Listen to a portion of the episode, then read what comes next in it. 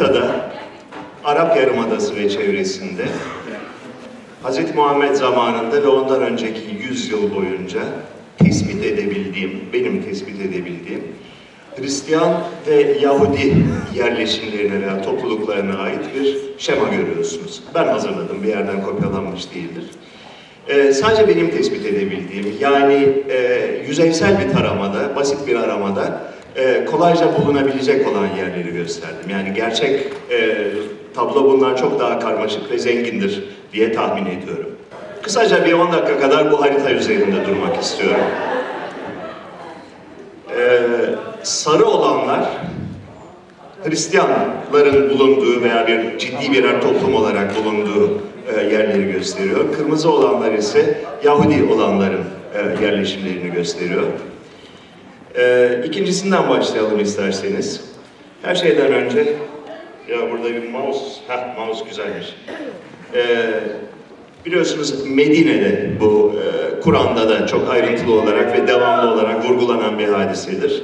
Medine nüfusunun önemli bir bölümü, muhtemelen çoğunluğunu tespit teşkil eden bir bölümü, e, daha doğrusu Medine'de var olan 5 veya 6 aşiretin 3'ü Beni Kaynuka, Beni Nadir ve Beni Kureyza aşiretlerinin Yahudi olduklarını, öteden beri Yahudi olduklarını, belki e, e, İslam'dan 100 veya 150 yıl kadar önce Güney Arabistan'dan buraya göç etmiş olduklarını biliyoruz.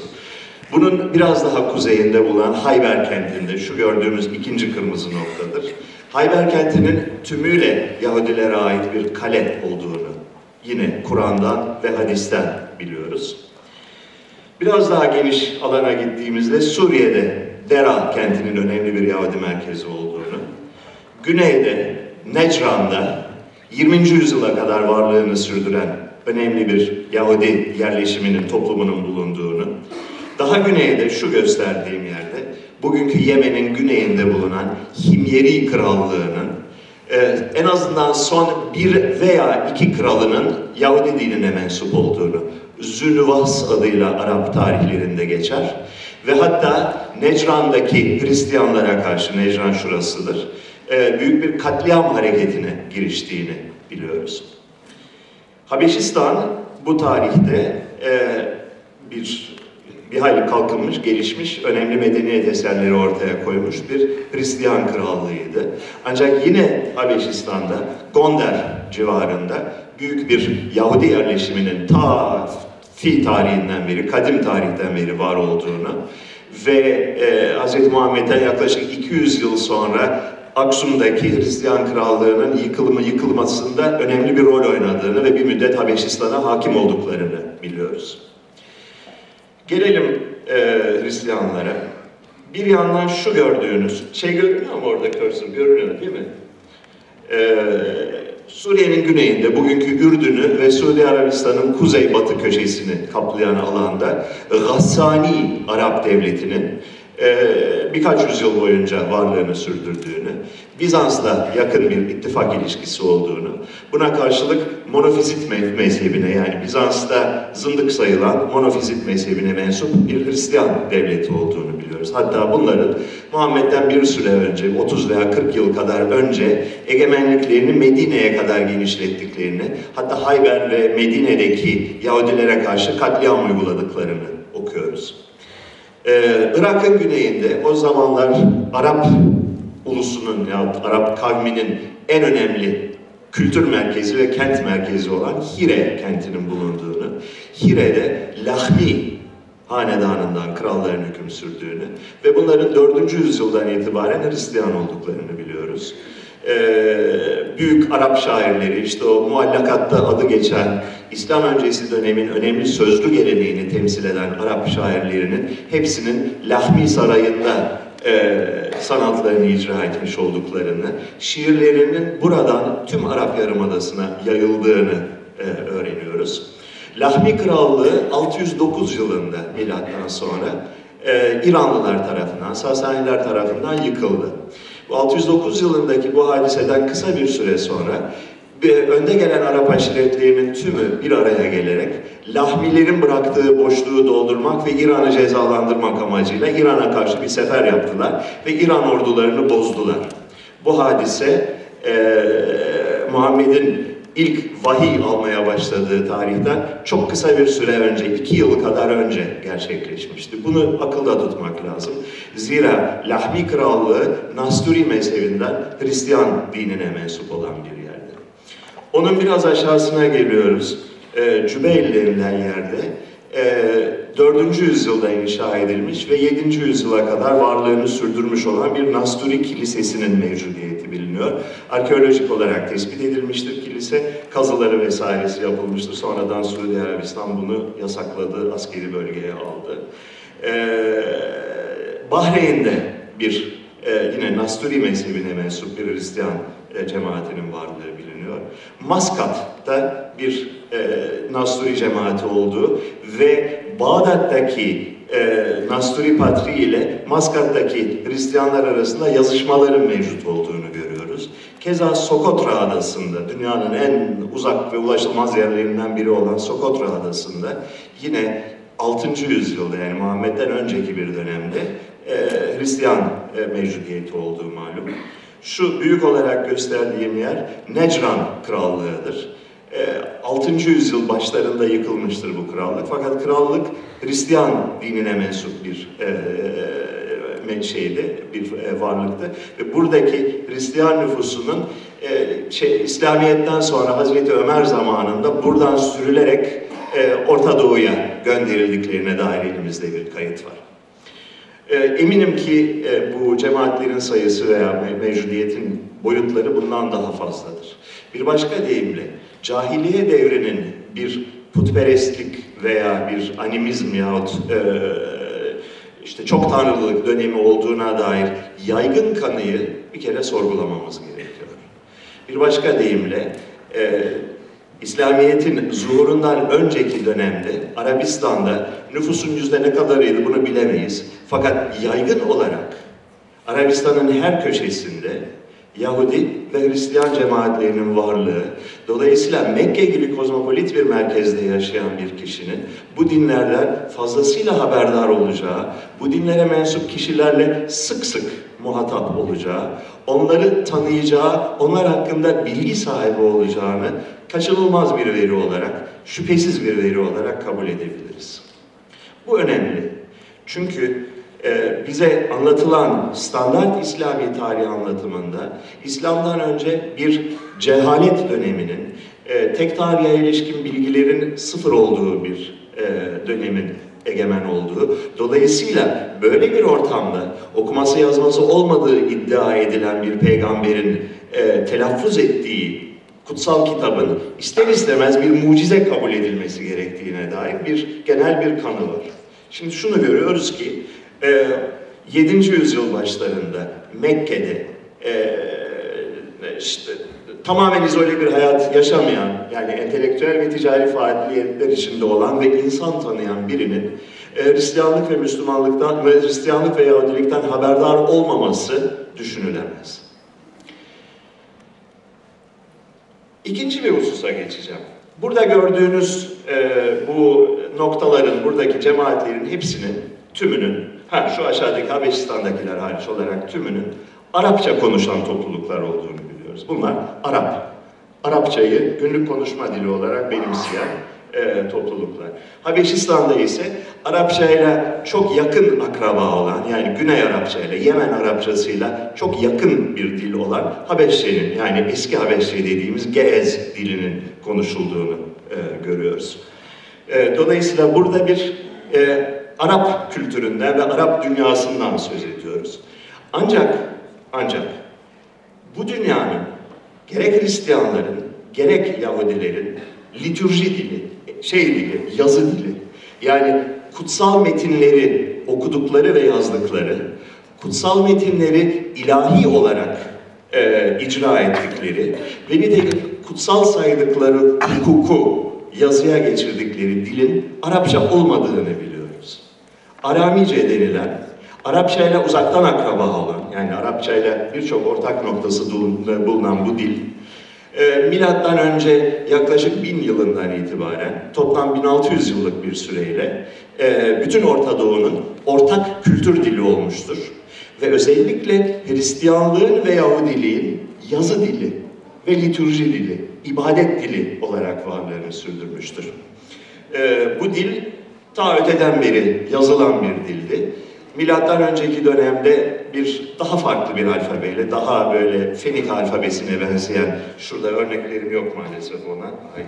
Fakat e, Hz. Muhammed zamanına geldiğimiz e, dönemde, 6. yüzyılda, 7. yüzyılda birbirinden tamamen ayrışan iki ayrı alfabeyle yazılan, iki ayrı lehçesi kullanılan bir dil olduğunu görüyoruz.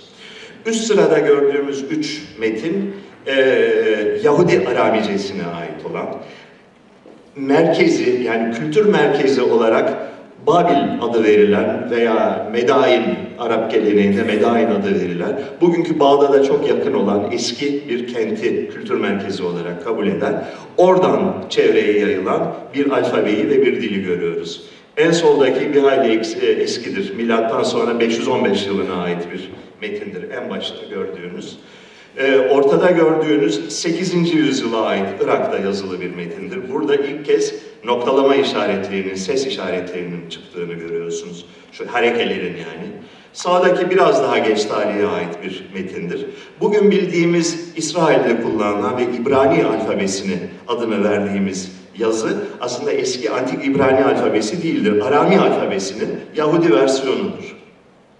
Şurada onu görüyorsunuz. Bu son gördüğünüz üçüncüsü bugün e, İsrail'de kullanılan alfabeye son derece yakın bir e, yazım tarzı gördüğünüz gibi. Alt sıradaki ise Hristiyan kültüründe kullanılan diğer e, Arami yazısıdır. Hristiyan Arami kültürüne genellikle usulen Süryani adı verilir. Yani Süryani dediğimiz zaman Arami dilinin e, Hristiyanlara özgü yazı şeklini kullanan ve onlara özgü diyalekti kullanan kesimine verilen isimdir. İki ayrı e, Süryani yazısı vardır. Soldaki iki tanesi Serto yazısı dediğimiz ve kültür merkezi olarak ve lehçe merkezi olarak Ninive'yi yani bugünkü Musul'u alan, oradan dünyaya yayılmış olan bir ve daha ziyade Nasturi Hristiyanların kullandığı bir yazı tarzıdır. Bu iki tanesi Serto yazısı. Sağdaki ise ilk kaynağı Urfa kenti olan ve oradan Orta Doğu'ya yayılan e, Estrangero yazısıdır. Yani şu gördüğünüz yazılar e, Hz. Muhammed'in hayatta olduğu dönemde yaygın olarak kullanılan Hristiyanlar ve Yahudiler tarafından kullanılan yazı biçimleridir. E, mantık olarak, yapı olarak Arapçaya son derece benzer bu, e, bu yazılar. Arapça harflerin tamamı, tümü, teker teker bunu net olarak görebilirsiniz. El yazması Arami alfabesinden evrilmiştir. Ancak daha sonra e, hicretin yaklaşık 80. veya 90. yılında Abdülmelik zamanında formalize edilmiştir. Yani bugün bildiğimiz Arap alfabesi Abdülmelik zamanında noktalarla, harekelerden söz etmiyorum, noktalarla bezenmiştir. Yani B harfi ile T harfi eskiden el yazısında birbirine karıştığı için birinin üstüne bir tane, iki tane nokta, birinin altına bir tane nokta konulmuştur. Dolayısıyla bugün bildiğimiz Arap alfabesi e, aşağı yukarı 200 yıllık bir süreçte bir el yazması formu olarak Arami yazısından evrilmiş. Fakat Hz. Muhammed'den 80 yıl kadar sonra ilk kez formel bir tanıma kavuşmuştur. Yani standartize edilmiş ve kullanışlı bir hale getirilmiştir. Hz. Muhammed zamanında e, Arap yazısının son derece seyrek olarak bir not alma, bir tür steno yazısı olarak kullanıldığını görüyoruz. Yani e, basit bir takım şeyleri, işte üç tane deve gönderdim, yüz lira borcu var gibisinden bir takım metinleri yahut da işte Uveys bin Kaab e, öldü, e, iyi bir insandı, kahramandı gibisinden bir takım yazıtlar için bu yazının kullanıldığını görüyoruz Arapça olarak. Fakat bu dilde Arapça yazısı henüz yazı dili olamamıştı. Yani bir edebiyatın, ciddi bir metnin, daha doğrusu şöyle tanımlayayım da belki anlaşılır, belki anlaşılmaz. Daha önce bu metni bilmeyen bir insanın okuyup da anlayabileceği bir metnin yazılmasına müsait bir yazı yoktu. Dolayısıyla iş gelip şuraya dayanıyor. Hazreti Muhammed e, ümmi idi denilirken Bunlar ne kastediyoruz? Yani hiç mi yazı bilmiyordu? Ne bilmiyordu? Neyi kastediyoruz bu kelimeden? Bu biliyorsunuz İslam tarihinde 1400 seneden beri sık sık tartışılmış olan bir konudur. Benim anlayabildiğim kadarıyla çok basit bir tablo çıkıyor orada da, ortaya. Hz. Muhammed muhtemelen döneminde ticaretle uğraşan ve kültür insanı olan herhangi biri gibi e, Arapçanın o ilkel yazım tarzına, yani bir takım notlar alacak, bir takım ezberlediğim bir takım şeyleri hatırlamak için e, bir, bir tür hieroglif görevini gören yazısına muhtemelen vakıftı. Ancak Aramice yazıya vakıf olduğuna dair elimizde hiçbir delil yoktur. Dolayısıyla o dönemde okuma yazma bilmek demek ya da okumaya vakıf olmak demek Arap kültüründe ya, e, Arabi yazısını bilmek anlamına geliyordu ve dilini bilmek anlamına geliyordu. Yani e, çok basit bir şey söyleyeyim size. İncil ve Tevrat diye iki, bir, iki kitaptan söz, söz ediliyor. Bunlar Arapçaya tercüme edilmemişti. Tercüme edilmesine imkan ve ihtimal yoktu. Yani bundan yaklaşık 100 yıl kadar önce benzer kültürel koşullara sahip olan Habeş diline tercüme edilmişti İncil ve Tevrat. Yani Habeşçe'de mevcuttu bunlar. Ancak Arapçaya e, tercüme edilmekliklerine dair elimizde en ufak bir delil yok. Böyle bir e, böyle bir imkan yok. Çünkü böyle bir tercümeyi kaldıracak bir yazı sistemi yoktu Araplarda. Böyle bir yazı yoktu. Sık sık ileri sürülen bir şey vardır. Muallakat adı verilen e, İslam öncesi dönemin en önemli şiirlerini, kasidelerini bir araya getiren koleksiyon peki neydi? Çok bariz bir şey. Bunun e, şeyden İslam'dan yaklaşık 200-250 sene sonra kaleme döküldüğünü biliyoruz. Ezberlenerek aktarılan şiirlerdi bunlar. E, doğrusunu isterseniz gerçek filolojik açıdan, arkeolojik açıdan Abdülmelik zamanından önce yani Emeviye zamanından önce Arapça yazılmış herhangi bir metne ilişkin elimizde herhangi bir belirti, kanıt ve delil mevcut değildir.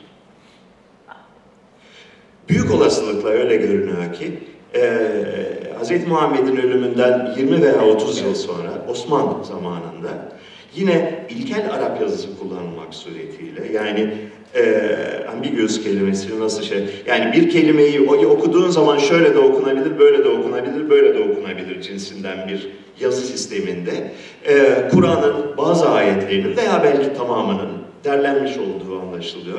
Fakat bunun gerçek anlamda okunabilir bir metin olarak yani her okuyanın doğru okuyacağı ve e, tartışmaya mahal bırakmayacak bir metin olarak yayımlanması öyle anlaşılıyor ki Abdülmelik zamanının eseridir. Bu bilgileri de e, Edip Hocam ne der bilmiyorum ama benim bildiğim kadarıyla ancak hadis ve siyer bilgilerinden öğrenebiliyoruz. Çünkü ondan daha eski elde şey yok, e, belge yok, metin yok. E, kanıtı olacak. E, buraya kadarı yeterince nettir zannediyorum. Aramice ile Latin şey e, Arapça arasındaki ilişkiyi aşağı yukarı Latince ile İtalyanca ve Latince ile Fransızca arasındaki ilişkiye benzetebiliriz. Biliyorsunuz yani Avrupa kültür tarihine eğer vakıfsanız 12. 11. veya 12. yüzyıla gelinceye kadar hiçbir Allah'ın kulunun aklına gelmemişti Fransızcayı veya İtalyancayı yazıya dökmek. İtalyanca ve Fransızca konuşulan dillerdi. Halk arasında konuşulan, evde konuşulan dillerdi. Bunun yazıya dökülmesi bir tür cahillik olarak değerlendiriliyordu. Yani bir yani hiçbir aklı başında insan kalkıp da Fransızca ya şey gibi böyle evde nenenin konuştuğu dili e, yazıya dökmez. Yazı dili demek Latinceydi. Yani e, dini literatür ve hukuk literatürü ki yazının en önemli iki şeyidir, e, uygulama alanıdır o dönem için. Latince olarak kullanılmakta. Eğitim Latinceydi. Okuma yazma bilmek demek Latince bilmek demekti. E, dolayısıyla da kültürlü insanların 11. yüzyıl İtalya'sında veya Fransız, Fransa'sında bir diglosya dediğimiz iki dillilik durumu mevcuttu. Günlük dilde, dilde konuştukları bir uyduruk, bir Latince'nin köylü lehçesi olan e, Fransızca adını sonradan alan dil ki o zamanki adı Romans diliydi, Romança diliydi. Bir de kültürlü insanların kullandığı ve yazı alanında kullanılan ve e, konuşulan dille bir şekilde uzaktan akraba olan, bazı kelimeleri ortak olan Latince olmak üzere bir iki düzeylilik söz konusuydu. Arabistan'da da buna benzer bir durum olduğunu tahmin ediyorum. Ee, Ortaçağ Avrupa'sına nazaran e, Aramice'nin ve yazı dilinin yaygınlığı çok daha kısıtlıydı. Şöyle şundan anlıyoruz bunu. Mesela e, peygamberin ilk eşinin kuzeni olan Varaka bin Nevfel'in çok kıymetli bir adam olduğu, hatta e, Hristiyan olduğu ve hatta hatta İbrani dil yazısını öğrendiği gibi bir ibare buluyoruz e, hadiste. Şimdi buradan şunu öğreniyoruz. Bir kere şunu söyleyeyim. Bunu okuyan çağdaş dönemde özellikle Türkçe'de çevirilerinde şunla karşılaşıyoruz. İlk şok edici olan şu, Hristiyan olmuştu ve İbrani dili yazısını öğrenmişti diyor. Hoppala. E, şu tabloya baktığın zaman ne demek istediği son derece net anlaşılıyor. Çünkü Hristiyan yazısıyla İbrani yazısı aynı yazı, Arami yazısı. Varaka bin Nefel e, Hristiyan olmuştu hatta yazı öğrenmişti dediği zaman demek ki bunun ender rastlanan bir şey olduğunu görüyoruz. Yine Hz. Muhammed'in bir takım şeyleri not almak için hayatının ilerleyen aşamalarında, Medine'nin son yıllarında e, Zeyd bin Sabit'i görevlendirdiği, hatta bazı hadislere göre Zeyd bin Sabit Yahudi dönmesiydi ve Yahudilerin dilini biliyordu. Diğer bazı hadislere göre ise Hz. Muhammed ona sen git Süryanilerin yazısını öğren dedi. O da 17 günde öğrendi dediğini e, görüyoruz. Demek ki bundan şu sonucu çıkarıyoruz. Belli ki Hz. Muhammed Süryanilerin yazısından haberdardı fakat kendisi bunu güncel olarak kullanabilecek durumda değildi.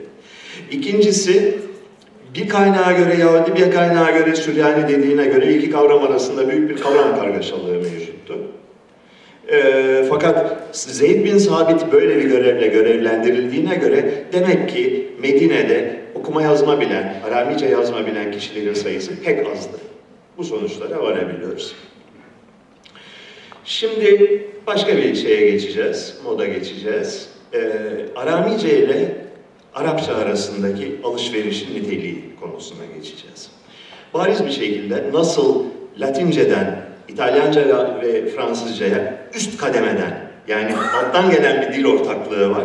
Bunun dışında sonradan yazı dilinden, Latinceden günlük konuşma diline aktarılan bir sürü e, yüksek kelimeler, kültür kelimeleri mevcut.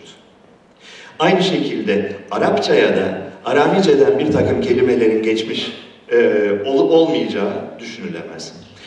Bu konuda Arap kaynaklarında Abbasi zamanında bir hayli çalışma yapılmıştır. Ee, Arap sözlükçüleri, başta Sibaveyhi, sonra Suyuti, daha sonra nihayet bu konunun klasik eserini yazan, yani El Muharrem isimli kitabı yazan Cevalihi, 9. 10. 11. yüzyıllarda bu konuda ciddi bir akademik çalışma yani bir tartışma e, şeyine girmişlerdir. Yani Arapçada mevcut olan muharrep kelimeler, muharrep demek Arapçalaşmış, dışarıdan alınmış kelimeler meselesine girmişlerdir. Son 200 yılda her alanda olduğu gibi bu alanda da e, ilginç ve orijinal ve ciddi çalışmaların tamamını Doğu dünyasından değil Batı dünyasından geldiğini görüyoruz. E, batı'da Kur'an çalışmaları yahut da e, Kur'an'ın filolojik ve kritik ele, e, şeyi değerlendirmesiyle ilgili çalışmalar genellikle 1833'te Abraham Geiger'in doktora teziyle başlar diye kabul edilir. Abraham Geiger bazı Yahudi dini kavramlarının e, Kur'an'daki kullanımı üzerine kitap yazmıştır. Onu izleyen dönemde yoğunlaşan çalışmalar 1880'lerde Sigmund Frankl'in e, e, Arap dilinde Aramice alıntılar üzerine eseriyle ilk önemli meyvesini vermiştir. Bundan bir süre sonra 1910'lu yıllarda Nöldeke ki Batı şarkiyatçılığının büyük çınarı sayılır, büyük e, büyük sentezi sayılır. E, Neue Betrachtungen über zur e, semitischen Sprachwissenschaft adlı olağanüstü eserinde, bir, bir şaheser olan eserinde e, Kur'anca, Kur'an'daki Aramice, e, Habeşçe ve Farsça kelimeler üzerinde durmuştur. 1920'lerde Horowitz, e, Kur'an'da geçen e, Tevrat kökenli isim kişi adları İbrahim'den başlayıp İshak vesaire üzerine ciddi eserler yazmıştır. Bir, bir ciddi bir çalışma yapmıştır. Nihayet 1938'de Arthur Jeffrey, Hint asıllı olan Avustralyalı bir araştırmacı, bu konudaki klasik kitabı yaz, e, kaleme almıştır. The Foreign Vocabulary of the Quran. Kur'an'ın yabancı e, şey, e, kelime hazinesi. Bu e, şunu söyleyeyim bu 150 seneye yayılan bu çalışma son derece çekişmeli bir akademik tartışmadır. Yani birinin doğru dediğine diğerine yanlış demiştir. Birinin Arabice dediğine yok efendim sen yanılıyorsun şöyledir. Yani her bir kelimesi üzerine, her bir iddia üzerine çok yoğun bir kritik çalışmanın yapılmış olduğunu söyleyeceğim. Bunun sonucunda e, her türlü tartışmanın üzerinde olan, üzerinde iyi kötü tartışma şey e, fikir birliğine varılmış olan kelime hazinesini şöyle bir dökmek istiyorum. Ee, Kur'an'da Aramice veya Süryanice'den ve Farsçadan, Farsçaların üzerinde durmayacağım şimdi, e, alınmış bazı sözcüklerin listesini vereceğim. Şimdi şöyle bir düşünün, hiç kuşkumuz, hiç kuşkumuz yok ki yazı ile ilgili her türlü kavramın Arapçaya Aramice'den gelmiş olması lazım. Mantıken bu böyle. Tüm dillerde de böyledir. Yazı çünkü bir dilin evriminde çok sonraları ortaya çıkmış bir şeydir. Genelde e, mecazi bir şekilde ifade edilmiştir. Mesela Türkçe'de çağırmak veya bağırmak anlamına gelen okumak fiili özel bir anlam yüklenmiştir. Bir şeyi yazılı bir metni okumak. Çünkü Türkçenin oluştuğu çağlarda yazı, bırak yazıyı, yazının nosyonu bile yoktu. Dolayısıyla yazı çıktığı zaman bir takım kelimelerin özelleştirilmesi yahut da yazısı kuvvetli olan yabancı bir kültürden bunun alınması gerekiyor. Başka yolu yok bu işin. Değil mi? Yazmak demek, Türkçe'de çizik atmak demektir.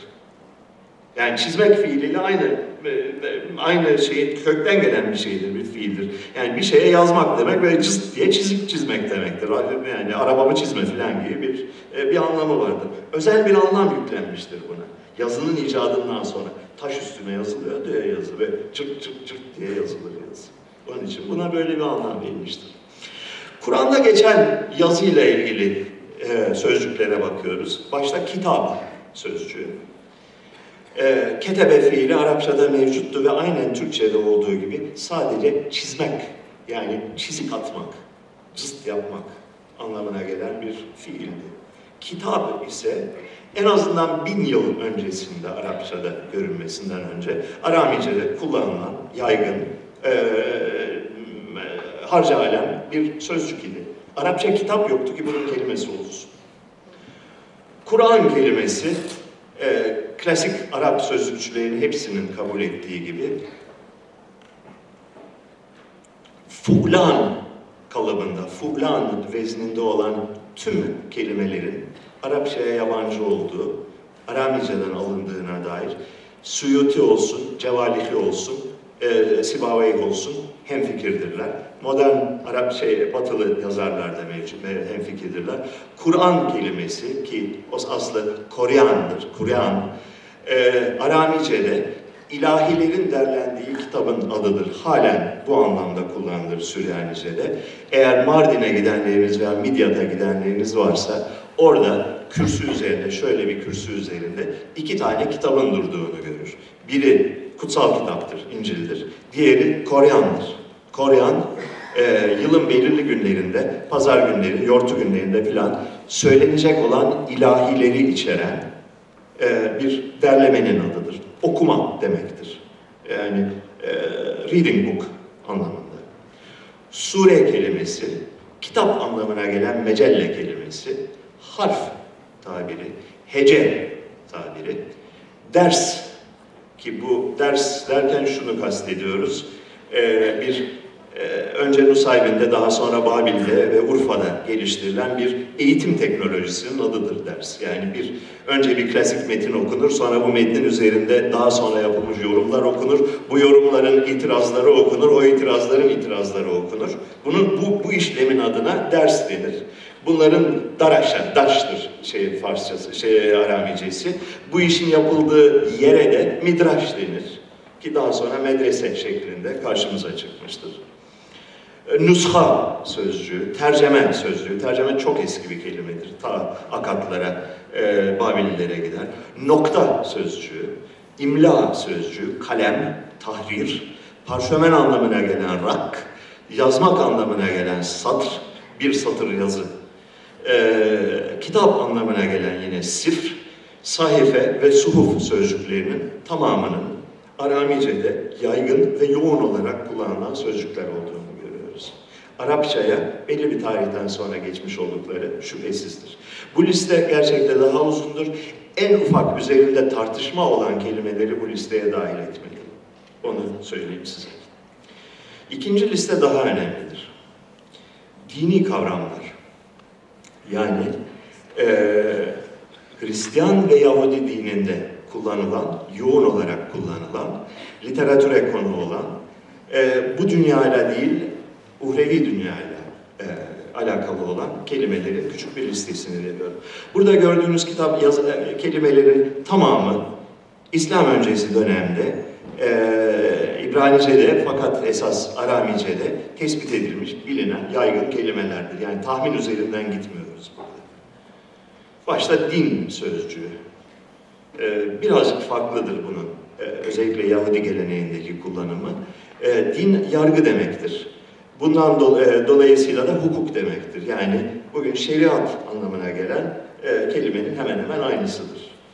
E, işte Talmud'da bir sürü yerde geçer. Yabancıların dinine göre sizi yargıladıklarında şöyledir böyledir diye. Orada bir yargı. Ya din e, şeyi de tamlaması da aynen bu şekilde. Gerek Hristiyan gerek Yahudi literatüründe yaygın olarak gördüğümüz bir şey. Dolayısıyla Fatiha suresinde karşımıza çıkan bir yevmiddin tabiri vardır ki benim bildiğim bütün ilkokul çocukları orada takılır. Din günü ne demek? Yani din dersinin olduğu gün müdür ne? Çok bariz bir şekilde yargı günü anlamına geliyor. Ve Süryanice'deki kelimenin özel anlamını bilmedikçe bunu en azından bir sürü açıklama olmadan algılaman çok zor. Ee, Nebi sözcüğü bildiğiniz gibi İbranice'de, e, şeyde Tevrat'ta yaklaşık 800 defa mı ne geçen bir kelimedir. Yani Yahudilere, Yahudi devletine özgü son derece ilginç bir kurumun, bir e, makamın adıdır. Yahudi krallıkları, iki Yahudi krallığı, kuzey ve güneydeki iki Yahudi krallığın her ikisinde de her kral zamanında en azından bir ya da iki tane nebi çıkmıştır. Bunlar işte ahali, dine vesaire bir tür e, din, dini bir e, mesajı veren ve gerektiği zaman kralı eleştiren, gerektiği zaman kralla çatışmaktan kaçınmayan bir dizi kişidir ki e, Tevrat'ın orta kitapları, yani en başıyla en sonu dışındaki kitaplarının tamamı Nebi'in kitaplarıdır. Yani bu çeşitli Nebilerin hikayelerini anlatır. E, ilah sözcüğü, Rab sözcüğü, ee, yine İbranice'de melek, e, İbranice'de elçi anlamına gelen melek sözcüğü, düşman anlamına gelen satan sözcüğü, bahçe anlamına gelen cennet sözcüğü, Kudüs yakınında bir vadinin adı olan ve e, çok ilginç bir şekilde anlam kaymasına uğrayan cehennem sözcüğü, Araf sözcüğü, Rahman sözcüğü, Tevrat'ta 80 kere geçen kurban sözcüğü, Hanif sözcüğü ve özellikle de İbrahim için bu kelimenin kullanıldığını, tufan, nifak, deccal, e, Dabbetül Arz'da geçen dabbe sözcüğü ki ayı anlamına gelir. E, neden ayı bir böyle bir özel anlam kazanmış bunu da bir yazımda anlatmıştım. E, berzah sözcüğü, ümmi sözcüğü, bayram anlamına gelen id sözcüğü, e, Tanrı'nın sıfatlarından biri olan kayyum sözcüğü, tuba sözcüğü, tövbe sözcüğü, bunların hepsi, istisnasız hepsi e, Süryanice ve Aramice'de e, dini bağlamda bir kısmı Kur'an'da geçtiği geçen anlamıyla bir kısmı daha farklı anlamlarda, biraz daha kaymış anlamlarda öteden beri kullanılan sözcüklerdi. Onun altındaki liste ilginç olduğu için ekledim. Şu anki argümanıma bir e, etkisi yok. Fakat Süryanice'de özellikle Hristiyan Aramicesinde yani kuvvetli bir Bizans'ın yani Roma İmparatorluğu'nun ve Bizans'ın ve Rumca'nın kuvvetli bir kültürel etkisi mevcuttu. Yani Rumca'dan Süryanice'ye alınmış pek çok kelime mevcuttur.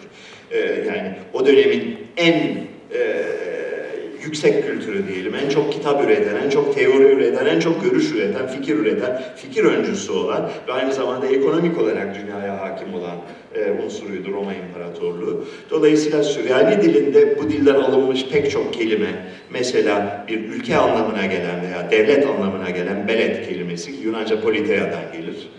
Ee, bir kale anlamına gelen ve bir Yunan teknolojisi olan burç sözcüğü, sözcüğü ki pirgostur Yunancası. Ee, cins, dirhem ve dinar iki para birimi, biri drahmidir, biri denariustur, on drahmi değerinde olan. Ee, paradisos kelimesinden gelen e, feradis ve firdevs sözcüğü, doğal olarak İncil kelimesi, kırtas, kağıt anlamına gelen kırtas sözcüğü, eş anlamına fakat sadece hukuki bağlamda nikahlı eş anlamına gelen zevç sözcüğü, bir tür kayıt olan sicil sözcüğü, bir tartı aracı olan kıntar, kantar sözcüğü bunlar hepsi e, Yunanca'dan Süryanice, Süryanice'den Arapça'ya geçmiş olan kelimelerdir. Şurada gördüğünüz kelimelerin tamamı Kur'an'da kullanılan sözcükler. Dolayısıyla şöyle bir sonuca varmak zorundayız.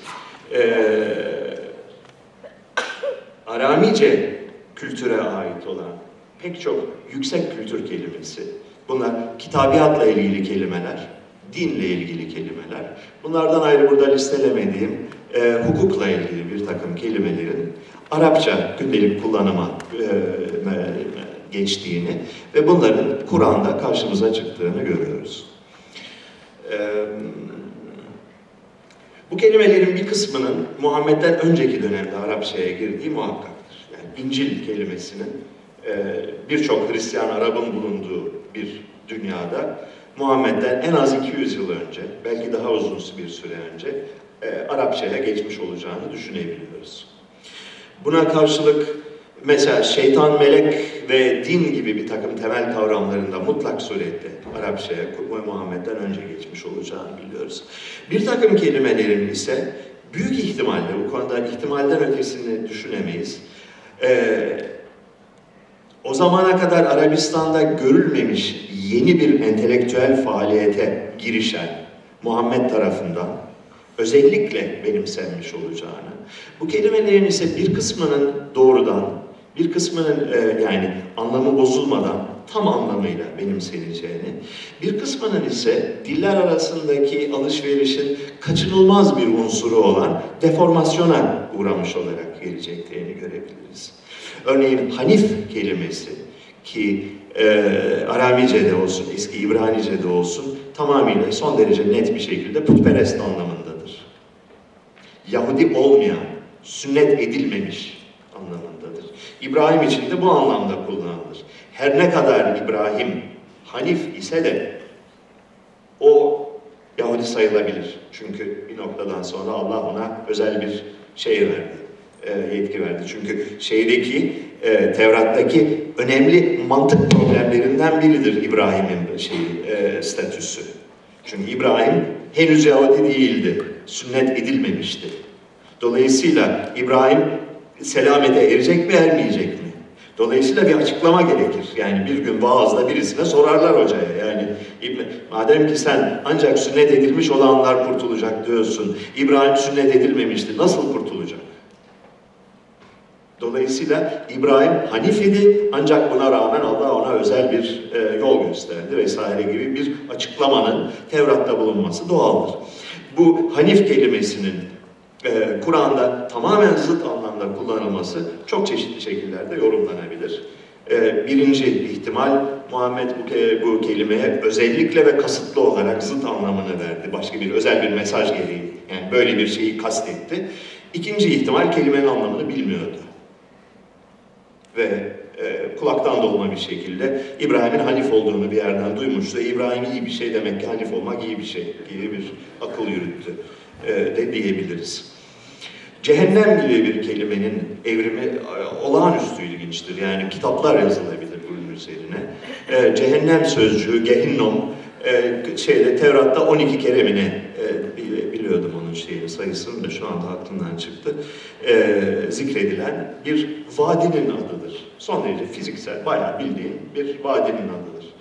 E, ancak Bir noktada Tevrat'ta Babil istilasından sonra peygamberlerden biri, peygamber Yeremia e, der ki e, işte e, İsrail milleti şöyle e, şeydi e, günahkardır, şöyle Allah'ın sözünden çıktı, putlara tapınmaya başladı. Bu yüzden Allah onları onun cesetlerini Hinnon Vadisi'ne doldurdu gibi bir ifade kullanır. Bu e, bu metin Babil istilasından ve Babililerin şehri yakıp yıkmasından ve yağmalamasından çok kısa bir süre sonra yazılmış olduğuna göre büyük bir ihtimalle burada gerçek bir tarihi olaya bir şey vardır, bir gönderme vardır. E, yani cesetlerle dolmuş herhalde Hinnon Vadisi. Şöyle diyeyim, eğer Kudüs'e gitmiş olanlarınız varsa, Hinnon Vadisi böyle dimdik bir yarın dibidir. Aşağısı Filistinli mahallesidir, yukarısı e, Kudüs kentidir e, Kudüs kendinde insanları kesip kesip aşağı atarsan Hinnom Vadisi ce, şeyle dolar, cesetle dolar. Dolayısıyla böyle bir tablo var. Ondan sonra e, Rabbinik dönemde yani şeyden sonra e, tapınağın yıkılmasından sonra birinci yüzyıldan sonraki dönemde ce, cehennem kelimesinin gitgide bir mistik anlam kazandığını, gitgide bir Tanrı'nın insanlara yönelik cezasının bir e, simgesi haline geldiğini görüyoruz. E, ancak cehennemden geçilerek selamete varılacağına, ancak gözyaşı vadisinden geçilerek Ziyon'a varılacağına dair bir takım ifadeler görüyoruz. Ee, dolayısıyla cehennem kelimesinin gitgide daha zengin bir anlam kazandığını ve 6. yüzyıla gelindiğinde, 7. E, yüzyıla gelindiğinde geniş büyük bir metafizik anlamla donatıldığını görüyoruz. Bunun da e, Kur'an'da bir kademe daha ileri gidilerek yani en temel metafizik kavramlardan biri haline geldiğini görüyoruz. Bunları anlatmaktan maksat nedir? Bazı arkadaşlarımız sıkıldığı için ben biraz kısa kessem daha iyi olacak galiba. Zamanı geçirdim mi ben? Geçmek üzere. Oo, daha yarısındayız işte. Kusura bakmayın. Ee, İslam literatürü ilk 1-2 yüzyılındaki nispeten açık görüşlü tavrından daha sonra bildiğiniz gibi çark etmiştir. Ve İslam öncesiyle ve özellikle Arapçanın Arapça dışındaki kökleri ve akrabalarıyla ilgili her türlü ilgisini tamamen ve büyük ölçüde kasıtlı bir şekilde yani ideolojik gerekçesi olan bir şekilde koparmış olduğunu görüyoruz. Ee, bu konuda e, özellikle İmam Şafii'nin e, çok belirgin, kuvvetli şeyleri vardır, ifadeleri vardır. Arapçada yabancı dilden alınmış hiçbir kelime yoktur, öyle bir şey olamaz. Bunu söyleyen kafirdir gibi bir ifadesi vardır. Burada bir tür e, ideolojik bir savunma mekanizmasını, bir içe kapanma refleksini görebiliriz ta erken dönemlere giden. Oysa bana son derece net geliyor ki dönemin yazı dili olan, dönemin kültür dili olan ve ehli kitap denilen Hristiyan ve Yahudilerin dini literatürünün dili olan Aramice'yi bildiğin zaman Arapçada muamma olan, yanlış yorumlanan, yorumlanamayan, anlamının ne olduğu belli olmayan pek çok ifadeyi çok kolay bir şekilde e, açıklamaya başlayabiliyorsun. Dolayısıyla sağlam bir Kur'an tefsiri yapabilmek için bu konuyla ilgilenen arkadaşlarımız da var burada, onu da biliyorum. Sağlam bir, gerçekçi bir Kur'an tefsiri için mutlak surette bu dili ve bu literatürü bilmek, vakıf olmak, onunla arasındaki diyaloğun niteliğini iyi kavramak ve değerlendirmek gerekiyor. Bu diyalog kısmen alıntı şeklindedir, kısmen reddiye şeklindedir. Yani Kur'an'daki bazı unsurlar orijinaldir. Yani hayır efendim onların dediği gibi değil, budur doğrusu şeklindedir. Fakat bariz bir şekilde e, eski iki kültüre, eski iki yazılı kültüre göndermeler vardır. Onların hikayelerinden, onların efsanelerinden, onların tarihinden, onların e, teorik literatüründen birçok alıntı vardır. Hatta bunlar Kur'an'ın muhtemelen metin itibariyle yarıdan fazlasını oluşturur. İşin o tarafını bilmediğiniz zaman yani iki ayak üzerinde duran bir yapıdan söz ediyoruz. Her orijinal eser gibi. Her orijinal eser iki ayak üzerinde durur. Bir ayağıyla kocaman bir kültür denizi üzerinde, var olan bir kültürel gelenek üzerinde durur. Diğer ayağıyla ileriye doğru bir adım atar. Yeni bir şey söyler. Kur'an'da benim bildiğim tüm diğer metinler gibi bu iki ayak üzerinde durur. Yani bir yanda bir gelenek vardır. Bu gelenek kısmen iyi değerlendirilmiş, kısmen teorik olarak bir üst kademeye taşınmış, kısmen yanlış anlaşılmış, kısmen kulaktan dolma bir şekilde aktarılmış. Fakat bir gelenek var bir tarafta. Diğer yanda ise buna eklenen yeni bir mesaj var. Bu iki ayağı anlamadan baktığımız zaman Kur'an'a karanlığın ortasında birden güm diye bir ışık yanmış. Yanılsamasına kapılabiliriz. Bu yanılsama da bizim Kur'an'ın mucizevi bir eser olduğunu düşünmemize yol açabilir. Oysa ki kültürel temellerini net olarak gördüğünüz, incelediğiniz zaman herhangi bir metin gibi yanlışlarla ve doğrularla, e, eskiye referanslarla ve orijinal görüşlerle, parlak fikirlerle ve sıradan olan fikirlerle dolu bir kitap olduğunu görürsünüz. Homeros gibi ya Hint destanları gibi ya Shakespeare gibi ya Dante gibi bir metinle karşı karşıya olduğunu görürsünüz.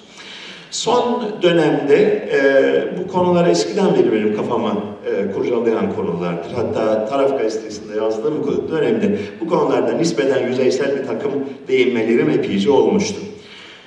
Son 6 aydır harıl buna çalışıyorum. İnşallah bir kitap haline gelecektir zamanla.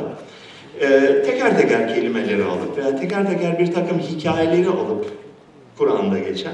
Bunun kaynaklarıyla bağını irdelemeye çalışıyorum. Bir kısaca birçoğunuz okumuş olabilir bunları. Bir kısaca e, hatırlatayım. Din kelimesi üzerine yazdım. Furkan kelimesi üzerine yazdım. Furkan yine e, redemption. E, redemption'ın anlamını bilir misiniz? Selamet demektir. Esasen redemption şeydir. Bir köleyi parasını verip satın almak anlamına gelir. Azat etmek anlamına gelir. Bedelini ödeyerek, bir şeyin karşılığını ödeyerek onu kurtarmak anlamına gelir. Hristiyan geleneğinde, Yahudi geleneğinde değil, Hristiyan geleneğinde İsa'nın yaptığı işlem bir redemption olarak değerlendirilmiştir. İsa kendini kurban ederek insanları günahın e, şeyinden, e, köleliğinden kurtardı şeklinde anlatılır. Ve bu, bu işin bu tabiri, tam teknik tabiri Purkono'dur. Aramice'de P sesi Farsça'da F şeklinde alır. Yani redemption anlamına gelen Furkan, doğrudan doğruya Aramice'den alıntı olan bir sözcüktür. Kurban sözcüğüne geliyoruz. Kurban e, Tevrat'ta 81 defa geçen bir sözcük. E, eski Yahudi dininin yani tapınağın yıkılmasından önceki Yahudi dininin en önemli unsurlarından biri. Yani e, Musa'nın yasalarla ilgili kitabının çok önemli bir bölümü. İşte kurban nasıl kesilir, keserken neye dikkat etmek gerekir, hangi kurban hayvan kurban olur, hangisi olmaz, ayağında üç parmak olan e, hayvanın kurban edilmesi caiz midir vesaire gibi. Kim kurban edebilir, kurban edenler nasıl seçilebilir? Bu konuda bir hayli yoğun bir literatürle doludur. Ee, Kur'an'da ise kurban sözcüğü iki yerde geçer. Biri Ali İmran suresi 183, diğeri ise tek, e, Maide suresi 127'dir. Her ikisi de Tevrat'ta geçen bir hadiseye, bir olaya göndermedir. Tevrat'ta e, peygamber e, İlyas'ın, İlyas peygamberin Baal rahipleriyle giriştiği kurban yarışması. İkisi de kurban ederler. Allah bunların birini kabul eder, öbürlerini kahreder. Bu hadiseye e, atıfta bulunur Ali İmran suresi. Bu şey, Tevrat'taki 1. Krallar kitabının 18-37'ye tam olarak tekabül eden bir atıftır. Diğeri Maide suresi, suresindeki ise e, de, de, neydi, ne ifade ediyordu? Evet, şey, e, Habil ile Kabil'in kurban e, çatışmasına şey, e, atıfta bulunur. Kur'an'da şey, Tevrat'taki aslını bilmediğiniz zaman, orijinal metni bilmediğiniz zaman Kur'an'daki ifadeleri anlamak çok zordur. Her türlü yoruma açıktır. Şöyle mi demek istiyor, böyle mi demek istiyor. Metin göndermesini gördüğünüz zaman çok net yani anlam çok basit. Cehennem üzerine uzun bir yazı yazdım. Güzel bir yazıdır okuyun. Ee, Zülkarneyn hikayesi üzerine bir metin yazdım ki o beni beni bile şoke etti. Yani bu yeni dönemde okuduğum bir makale üzerine yazdım onu. Ee, tam olarak tarihi tespit edilebilen 629 ve 630 yılına ait Süryanice bir propaganda metni. Bizans lehine bir propaganda metni e, var elimizde, yayınlanmış olarak duruyor. Bu metin İskender'in maceralarını anlatıyor. Büyük İskender'in dünyanın dört bir köşesine gitmesini, Okyanus Irmağı'nın kıyısına gitmesini, orada başına bir şeyler geliyor. Dün güneşin battığı ülkeye gidiyor, orada başına bir şeyler geliyor. Kuzeye gidiyor ve orada bir e, Yecüc ve Mecüc'e karşı bir set inşa ediyor. Bunun aynı şekilde özetlenerek ve anlamı kaybedilmiş bir şekilde Kur'an'da tekrarlandığını görüyoruz. Zülkarneyn adıyla. Zülkarneyn iki boynuzlu demektir. Ee, Büyük İskender'in sıfatlarından biridir. İyi iki boynuzlu olması. Ee, bu metin üzerinde yeterince düşündüğünüz zaman bana öyle geliyor ki Kur'an'ın mahiyeti hakkında son derece net bir fikir elde edebilirsiniz.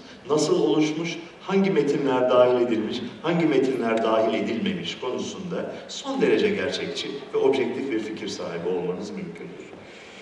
Ee, İncil kelimesi şöyle anlaşılıyor. Ee, Kur'an'da en az bir yerde fakat birkaç yerde de ima yoluyla Hz. İsa'ya İncil adlı bir kitabın verildiği ifade ediliyor. Ee, bu özellikle Hadid e, suresi 27. ayette Meryem oğlu İsa'ya İncil'i gönderdik e, deniyor.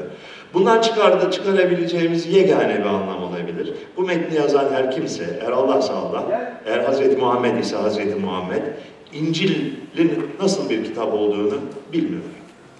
Yani görmemiş, okumamış. Çünkü Hazreti İsa'ya bir kitap indirildiğine dair e, bir iki üç dakika içinde toparlayacağım bir şey mi var? Pekala. Ben bu kadarla bırakayım. Yani bir iki tane daha örnek verecektim. Fakat mesajımı yeterince vermiş olduğumu zannediyorum. Dinlediğiniz için çok teşekkür ederim.